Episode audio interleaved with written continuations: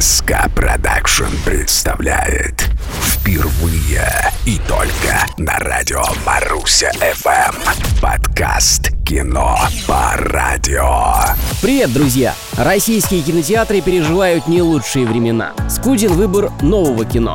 Фильмы иностранного производства вовсе забыли дорогу в нашу страну. Ну а картины, съемки которых происходят в России, сильно зависят от зарубежного оборудования. Ситуация довольно скверная, и как всегда существует два выхода. Один из них более-менее приемлемый. На минувшей неделе в повторный прокат вышел фильм 2011 года режиссера Андрея Малюкова «Матч». В 60-м эпизоде подкаста «Кино по радио» речь пойдет о нем. Мотор, поехали! Кино по радио.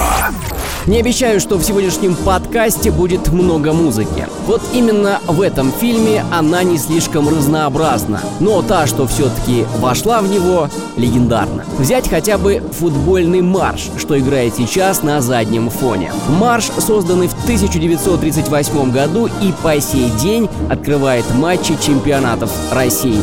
Но мы вернемся в эпоху его создания. 21 июня 1941 года в Киеве местная «Динамо» принимала «Локомотив». В концовке матча судья назначает пенальти в ворота киевского «Динамо». Счет на табло 1-1. Все понимают, что исход матча полностью зависит от голкипера сборной СССР Николая Раневича. И Раневич парирует удар.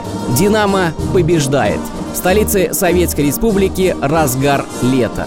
Люди гуляют в парках в приподнятом настроении и похоже, что учительница немецкого языка Анна Шевцова наконец-то определилась с выбором ухажера. Ах, эти черные глаза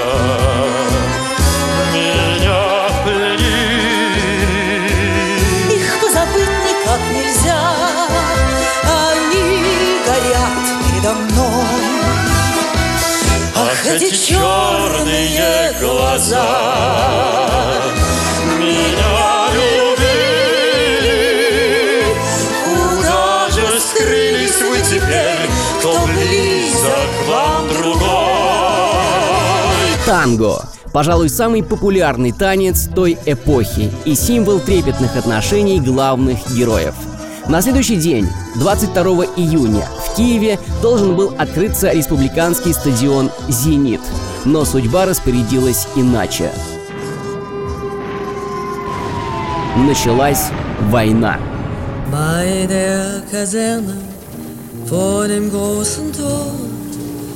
Steht eine Laterne und steht sie noch davor. Da wollen wir uns wiedersehen.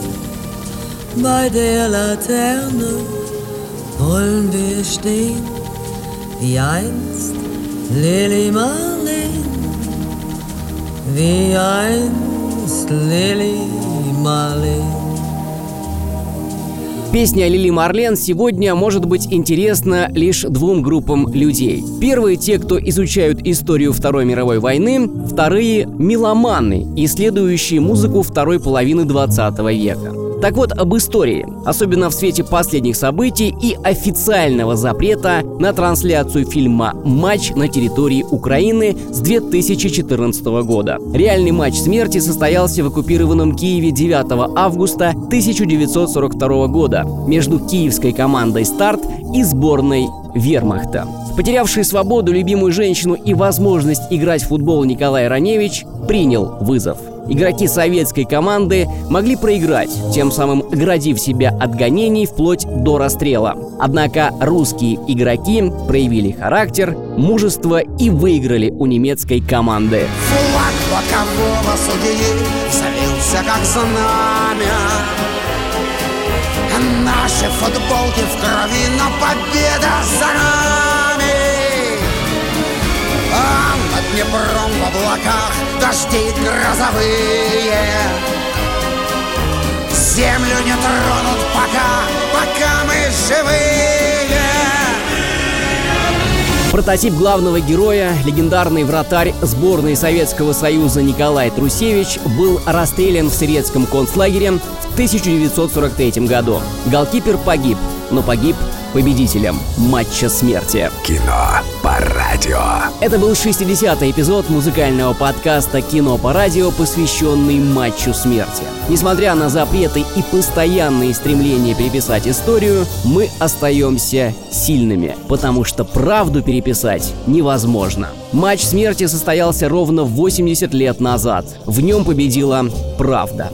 Она всегда побеждает, как бы сложно это не было. Андрей Тарасов, Маруся ФМ. Смотрите и слушайте кино по радио. Подкаст «Кино по радио». На радио Маруся ФМ.